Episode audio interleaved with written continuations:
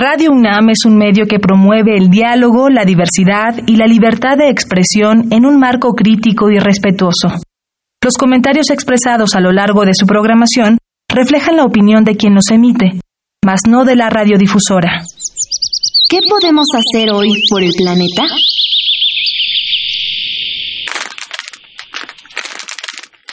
En México se producen 9 mil millones de botellas de plástico PET al año. Evita comprar agua embotellada o refrescos. Utiliza una cantimplora y rellénala de agua.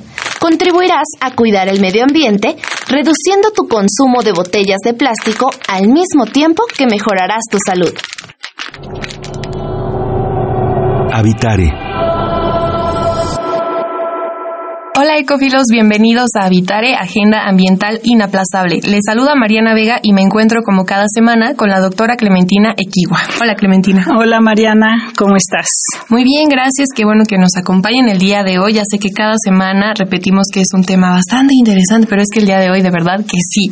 Estamos para hablar acerca de genética, para conocer mejor a la fauna y nos acompaña la doctora Ella Vázquez. Bienvenida doctora. Gracias. Bueno, pues vamos a iniciar con Habitare. ¿Te parece Clementina? Me parece muy bien. El Instituto de Ecología de la UNAM y Radio UNAM presentan. Toma segundos destruir lo que ha crecido en años. Toma horas devastar lo que se ha formado en siglos. Tomar acciones para rescatar nuestro ambiente solo requiere un cambio de conciencia. Habitare. Agenda ambiental inaplazable. Ciencia, acciones y reacciones para rescatar nuestro planeta. Nuestra casa.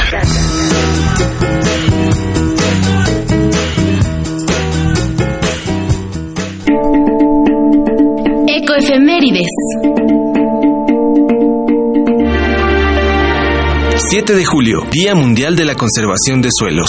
En honor al estadounidense Hugh Hammond Bennett, conservacionista conocido como el padre de la conservación del suelo, se conmemora el 7 de julio, fecha de su fallecimiento, como el Día Mundial de la Conservación de Suelos, en el que se destaca la importancia de la no sobreexplotación de los suelos para evitar su agotamiento, ya que representan la principal fuente de alimentos para el ser humano, además de ser el medio de vida para muchas familias en todo el planeta. Estamos en Habitare, nuestra casa.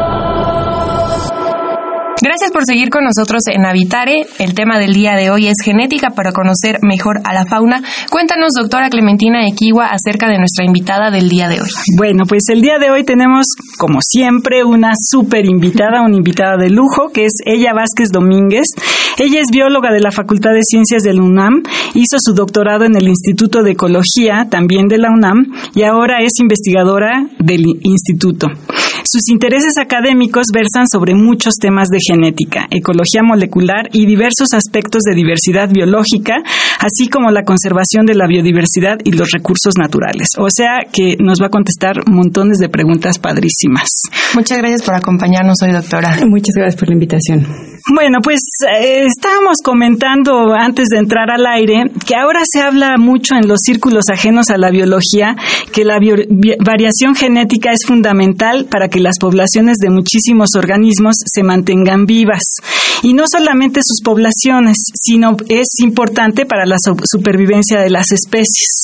Entonces, yo siempre me pregunto, aunque soy bióloga, me gusta saber qué es exactamente eso de variación genética de una especie ella, porque yo creo que si algo lo decimos y no sabemos qué es, bueno, pues lo primero que hay que hacer es saber bien, ¿no? Claro. Déjame poner un poco en contexto. Primero, decir que las especies no son entidades monotípicas. Las especies son son un cúmulo de, factores que las, que las forman y no hay que pensar entonces como una especie sin sus poblaciones y, los individuos de esas poblaciones, porque tenemos diferencias entre lo que es entre los individuos que forman las poblaciones que forman una especie. Bajo ese contexto, entonces, la variación genética es estas variantes que son heredables eh, de un individuo a otro y que esas variantes son los, los que componen nuestro genoma, nuestros genes, y las variaciones más medibles y estimables son los alelos que tenemos en los genes que componen nuestro ADN. En realidad la variación genética es lo que nos hace ser lo que somos. Lo que hace que cada cabeza sea un mundo. Exactamente. Yo a veces lo que hago es que le pido a, cuando estoy explicando un tema así, le pido a la gente que se asome por Wikipedia y busquen, por ejemplo, una familia una fotografía de la familia Kennedy y es súper simpático verlo, porque entiendes lo que es la variación, ves a toda la familia ahí y todos tienen esta mandíbula un poquito más grande, pero son todos diferentes, sin embargo, no hay duda que todos son de la misma familia. Entonces es para mí un buen ejemplo para que se vea lo que es la variación genética. Exactamente. Ella, cuéntanos qué es lo que más te gusta de investigar este tema. Uy, lo que más me gusta, me gustan muchas cosas, pero empezaría a decir, por decir que eh, yo trabajo con fauna silvestre que es, obviamente hay diferencias entre lo que es una fauna domesticada. Entonces me gusta mucho que me, que me lleva a estar en contacto con, con animales de, todo tipo, eh, generalmente vertebrados, pero trabajo con lo que sea, que sea animal, y me, me permite estar en contacto con la naturaleza y ya más centrada en el tema, me, me, gusta mucho poder descifrar esas diferencias de las que hablábamos relacionadas con la variación genética a nivel de cada individuo de una población, de varias poblaciones de una misma especie que, incluso es chistoso, ¿no? Cuando estás hablando de, de animales silvestres, porque tú los ves y dices, bueno, todos son idénticos, ¿no? Porque no tenemos esta afinidad como la que tenemos eh, con los seres humanos y en el ejemplo que decía yo de Kennedy, sino que tú tienes un montón de bichos que te van a caer en, en, tus redes o en las trampas que pongas y todos los ves iguales, pero a la hora que tomas una muestra de ellos, descubres que todos son diferentes, ¿no? Correcto. Es, es como encontrarte una sorpresa cada vez que tomas a una, a una muestra. A mí, me parece que es fascinante. Descubrir todo un mundo, pero bueno, a mí no me queda claro y seguro algunos radioescuchas tampoco. Cuéntanos cuál es el trabajo que llevas a cabo. Es decir, ves a las especies, recoges muestras, como nos lo comenta Clementina, pero después, ¿qué haces? Ok. Sí, tomo, eh, trampeamos muchos, los más individuos que podemos del sitio de estudio. Normalmente tomamos una muestra ya sea de sangre o podemos tomar muestra de pelo, hay diferentes, diferentes muestras y dejamos a los individuos en el, en el sitio donde los trampeamos. Mi trabajo no implica curatoría o taxonomía que requiera eh, extraer los individuos del, del, medio silvestre, yo los dejo donde, donde estaban. ¿Dónde se los encontró? Y esa muestra de sangre o de piel o de lo que sea, la llevamos al laboratorio y con métodos y técnicas moleculares hacemos la extracción del DNA. Entonces a mí yo con una muestra de unos pocos mililitros de sangre o unos pocos cabellos puedo extraer muchísimo DNA. Es toda una. Eh, eso es lo que ha revolucionado la genética, porque ahora de muy poquito podemos obtener mucho. Y con esa muestra de DNA por individuo, entonces yo puedo procesarla con diferentes marcadores genéticos también hay muchísima variedad relacionadas con mitocondria, con el núcleo, etcétera. Y ya que tengo genotipificados, genotipificados se llama, por individuo, esos esos datos los analizo eh, bioinformáticamente y entonces ya puedo decir este individuo es parecido o diferente, este es pariente o no es pariente, este tiene o este grupo, porque de individuos tienen cierto valor de diversidad genética comparado con los otros individuos de esa misma población o entre poblaciones. Claro, es como a veces lo que vemos en las películas, ¿no, Clementina? Exactamente, sí, es un poco este esta esta especie de CSI, ¿no? Eso, eso. Yo me siento la más CSI del planeta. Exacto, es, es una experiencia padrísima. Y todo este trabajo que de pronto las personas no nos podemos nos ponemos a pensar que se lleva a cabo, ¿qué utilidad tiene? Es decir, ¿cómo se ve reflejado en nuestra sociedad? ¿Para qué sirve, pues? Ok, mira, esa podría ser una respuesta muy larga, voy a tratar de ser muy breve. Sirve desde, desde obtener información básica, muy importante para los individuos de las poblaciones de una especie, porque eh, cuando hablábamos de que qué es variación genética o qué es diversidad genética, esa diversidad genética lo que nos permite como organismos, a todos, humanos incluidos, es podernos adaptar al ambiente, al ambiente actual, al ambiente cambiante, al ambiente que teníamos antes. Nos permite evolucionar también. Entonces, necesitamos esa información básica primero de conocer cualquier especie, ya sea porque está en peligro de extinción, ya sea porque es de interés económico, ya sea porque nos gusta, eh, saber esa variación genética y, y eh, de ahí tendría muchísimas aplicaciones, pero para, para ser concreto, imaginemos una especie en peligro de extinción o que sabemos que está teniendo problemas por tamaño poblacional pequeño, pérdida de hábitat, necesitamos saber esos datos y esa información genética para poder deducir si eh, está teniendo, está siendo, estando en riesgo no nada más por el número de individuos o el tamaño poblacional, sino porque haya perdido variación genética respecto a la que tuvo en algún momento de su historia. También eh, cosas muy aplicadas de mm, cuestiones médicas, eh, transmisión de enfermedades entre, entre especies, también lo, vemos a través de estas técnicas genéticas y esta información genética.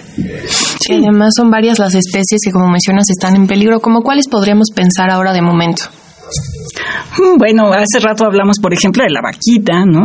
Claro. Se habla un poco de la variación genética de la, vaquita.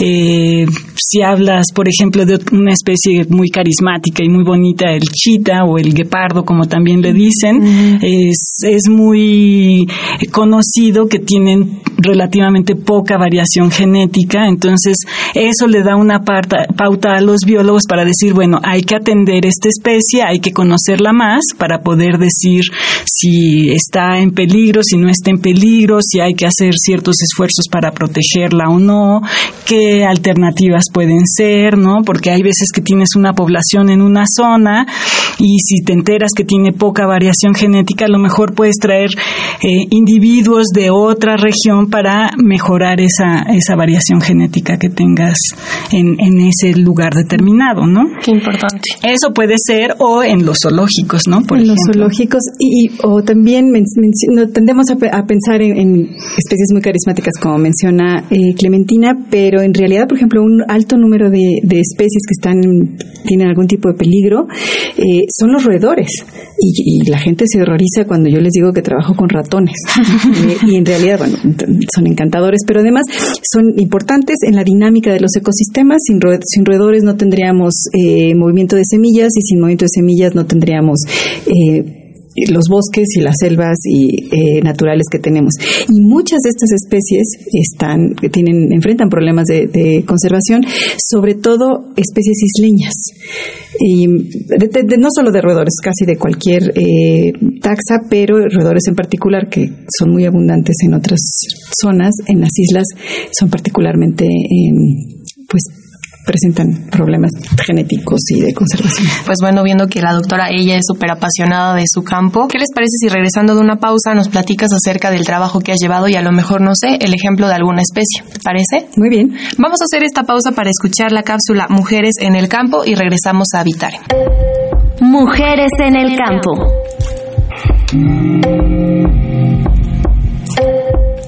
Hola, yo soy Aranza Torres Caballero y estudié biología en la Facultad de Ciencias de la UNAM.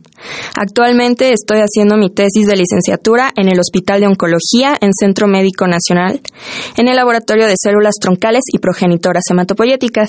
Estas células son las que dan origen a los distintos tipos de células que conforman a la sangre. La investigación actual de estas células, las progenitoras y las troncales, se ha centrado en distintos aspectos de su biología, ya que es importante establecer condiciones óptimas para lograr su expansión en cultivos in vitro y su aplicación experimental con miras a una aplicación en protocolos de terapia celular para que sean aplicados a pacientes con enfermedades hematológicas.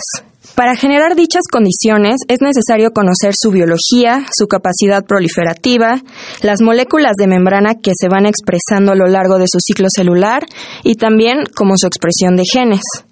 En mi tesis estoy evaluando el efecto que tienen dos fármacos, o como les llaman, moléculas pequeñas, para ver el efecto que tienen sobre dichos cultivos in vitro y evaluar si hay mantenimiento o bien expansión de este tipo de células. Eh, la fuente de estas células de donde se obtienen pueden ser de tres eh, fuentes, ya sea médula ósea, sangre periférica movilizada y sangre de cordón umbilical. Para mi tesis yo estoy utilizando sangre de cordón umbilical porque se ha reportado que es en donde mayor número de células troncales y progenitoras hay. Estamos en Habitare, nuestra casa. Seguimos en Habitare, Agenda Ambiental Inaplazable. Mi nombre es Mariana Vega y me acompaña la doctora Clementina Kiwa. Estamos con la doctora Ella Vázquez en el tema de genética para conocer mejor a la fauna. Cuéntanos, Clementina, qué viene a continuación. Bueno, pues eh, ya platicamos un poquito de qué es esto de variación genética que ah, empieza a estar como en la boca de todo mundo y eh, un poco de en qué casos podría ser interesante saber sobre la variación genética de los animales, sobre todo de fauna silvestre y como dice ella, es particularmente en animales vertebrados. Y eh, pues eh, una cosa que ha hecho recientemente ella con un grupo de colaboradores estadounidenses es una investigación en la que trabajó con un montón de información genética de muchas especies. Este trabajo lo publicaron en una revista que se llama Applications. Cuéntanos por favor de este trabajo, doctora Ella Vázquez. Claro que sí. Este surge, como bien decía eh, Clementina, de un grupo internacional eh, agrupado bajo el rubro de Future Earth, que está dentro de la Convención de la Diversidad Biológica y la, ONU, y que el grupo en particular está enfocado en aspectos de genética eh, y conservación de, de, flora y fauna. Y lo que hicimos eh, eh, fue hacer una revisión de la literatura publicada, científica publicada a nivel mundial, con una cierta eh, serie de palabras clave que nos permitió, eh, eh, lo que queríamos era ver justo el, los niveles de variación genética de los más especies posibles pre-revolución industrial y su cambio en, el, en el, la, la, etapa moderna, digamos. Entonces teníamos que tener estudios que cumplieran el tener información genética pre y post, que llamamos histórica y moderna. Encontramos 5.970 publicaciones globales y de ahí, para que cumplieran con todos estos criterios, llegamos a 88 que representaron 91 especies. Con una serie de, eh, de uh, revisión de la literatura, análisis estadísticos, eh, lo que encontramos eh, en, en, es un sesgo muy importante en dónde, dónde hay estudios que hayan que tengan este tipo de datos eh, y básicamente es Europa eh, y, en, y, Norteamérica. O sea, no ah, sabemos nada hay un de gap México. En, en, en, México, pero mucho peor en Asia y África. Les digo, so, tenían que cumplir eh, criterios muy estrictos porque si no, no podíamos temporalmente comparar pre y post. Claro. Y, y lo que encontramos es eso. En, en, un gran, el promedio es un 6% de pérdida de variación genética entre eh, antes de la revolución industrial y esto es en los mil, inicios de los 1900 a 2005, que es nuestro promedio de eh, los datos modernos, lo cual más de una persona me ha dicho 6%, pues no es nada.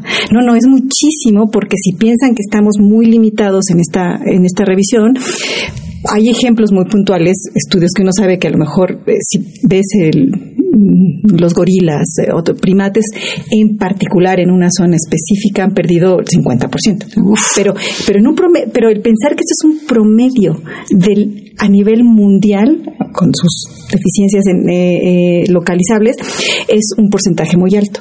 Y justo como mencionaba yo hace poquito que las islas también son más problemáticas, el porcentaje en vertebrados que se ha perdido en islas va del 27 al 31%, que comparado con el 6% es, es verdaderamente bárbaro. ¿no? Claro. En islas, pues por eso, porque son eh, normalmente donde las poblaciones son más pequeñas y están más factibles de, de, de, perder esa variación genética. Entonces, bueno, ha sido muy, muy, document, muy platicado el, el, el artículo porque eh, no nada más se habla de pérdida de, de, número de especies, como recién estuvo en las noticias, este un millón de especies uh -huh. el programa en, en peligro en el mundo, el perder individuos, el perder especies es, es, una, es una métrica, pero el perder variación genética también pone en riesgo de claro. extinción a las especies. ¿Cuáles son las consecuencias de este 6% y en sí de la pérdida global? Es que eh, la consecuencia es que hay que sumar a, a, los datos de se están perdiendo o están en peligro de extinción estas especies porque se sabe de su demografía, hay que sumarle a aquellas que están perdiendo diversidad genética, porque perder diversidad genética puede ser una eh, un motor más acelerado de pérdida de, peligro de extinción, que es que solo disminuir en, números. No digo que solo disminuir en números sea no sea importante, es muy importante, pero es que sea es acumulado. Claro. Sí, por ejemplo, si tienes al gorila que decías ahorita que está perdiendo el 50% de su variación genética, lo que vas a tener es gorilitas que a lo mejor son más susceptibles a las enfermedades pues gripales, al ébola, etcétera, etcétera, ¿no? Entonces llega una enfermedad de estas que son muy graves y en lugar de que se te muera uno o dos individuos, se te mueren 20 o 30. Entonces, enfermedades que antes eran controlables ahora son devastadoras. Y enfrentando el cambio climático, una de, las muchas razones por las que las especies están en peligro de extinción, el no tener variación genética te hace menos apto a poder adaptarte a ese cambio. Y, entonces puedes a lo mejor no tener enfermedades, pero que haya una, estos incrementos de temperatura, cambios en la vegetación de, de, tu hábitat y no vas a lograr adaptarte y te vas a extinguir. Claro, ¿no? A lo mejor todos son sensibles al golpe de calor, por decir algo, ¿no? y les da el soponcio. Cambios en, en sí, en, la vegetación son, son muy dramáticos que ya, ya me quedé sin palabras porque en realidad que es algo bastante impresionante. De pronto también se me viene a mente que si además de lo que menciona sobre el cambio climático que sabemos que tiene terribles consecuencias, existirá alguna otra causa para que exista esta pérdida de la variación genética. Dame un minuto, doctora Ella Vázquez, para escuchar la cápsula de la biodiversidad y yo y regresamos con esta pregunta. ¿Qué te parece, Clemente? Me parece muy bien. Sigan con nosotros en Habitare Agenda Ambiental Inaplazable. La biodiversidad y yo.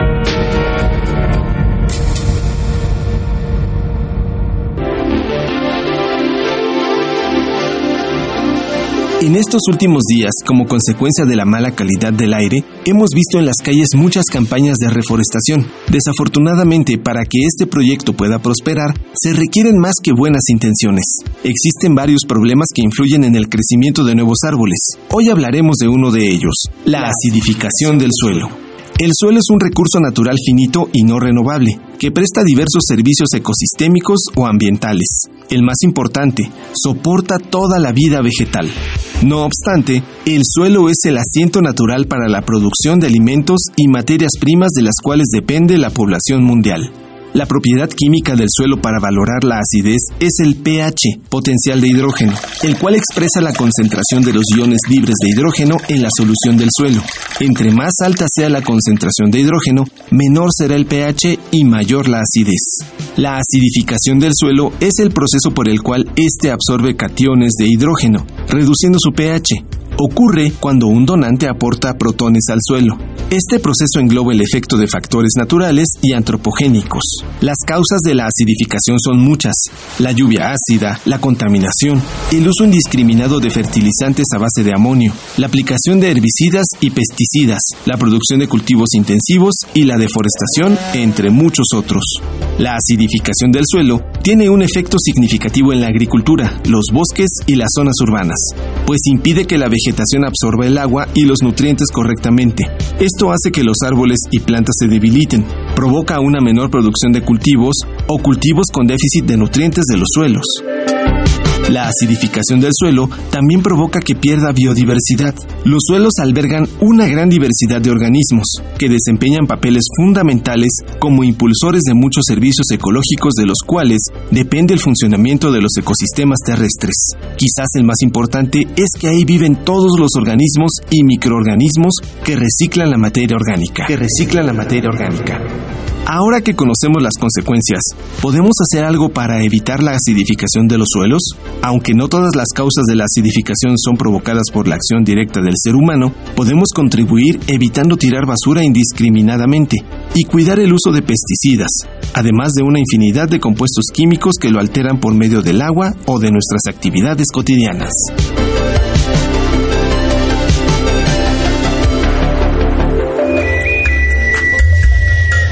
Escuchas Habitare, Agenda Ambiental Inaplazable. Gracias por seguir con nosotros en Habitare, Agenda Ambiental Inaplazable. Estamos platicando con la doctora Ella Vázquez y antes de la pausa cerramos con una pregunta que es muy interesante. Además de las consecuencias terribles que tiene el cambio climático, ¿existe otra causa para que ocurra esta pérdida de la variación genética? No me lo vas a creer, pero hay peores que las del cambio climático. Y la, más importante es la transformación del hábitat. Llámese eh, deforestación, urbanización, contaminación. Esas, eh, eh, la, transformación de, los ambientes, de los hábitats, son la primera factor, el primer factor de pérdida de especies y de pérdida de variación genética. ¿Cuál es tu expectativa a futuro? Me encantaría saberla a ella respecto a tu trabajo, pero también hacia dónde apunta esta variación genética. Bueno, apunta que tenemos que, tomar medidas muy cuidadosas, eh, muy aplicadas de, cómo conservar la, variación genética. Y ejemplos así muy, muy particulares que yo pueda dar rápidamente es que la gente no tome, em, no, no, compre especies silvestres, que no, que no extraigan o que no fomente la extracción de especies de su hábitat, porque imagínense que están quitándole uno, uno por uno variación genética a esa población de esa especie. Claro. Una simple acción que de pronto la, gente la usa porque está bonita la especie y la quiero en mi casa, cuánto afecta. Y para que la quieren, claro. Sí, no vale la pena. ¿Alguna otra recomendación que nos hagas ella? Pues por supuesto ayudar eh, eh, en mantener los hábitats eh, lo más naturales posibles. Todas todas estas acciones que, que día a día podemos contribuir para no generar tanta basura, que al final la basura acaba en los hábitats naturales y acaba.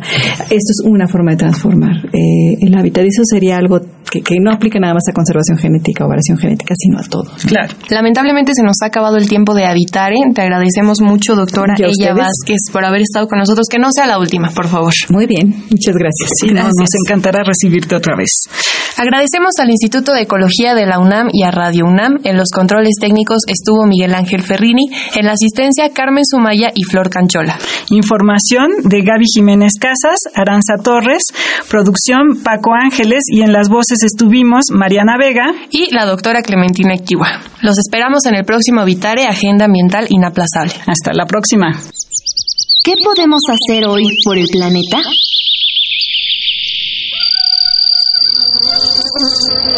Siembra plantas que atraigan mariposas y otros polinizadores. Un grupo de científicos alerta que más del 40% de las especies de insectos están disminuyendo y un tercio está en peligro de extinción. De muchos insectos depende la polinización de las plantas que nos alimentan. Visita ecología.unam.mx para obtener más información sobre el tema de hoy. Y si quieres escuchar todas nuestras emisiones, entra a radiopodcast.unam.mx. Radio UNAM y el Instituto de Ecología de la UNAM presentaron Habitare, Agenda Ambiental Inaplazable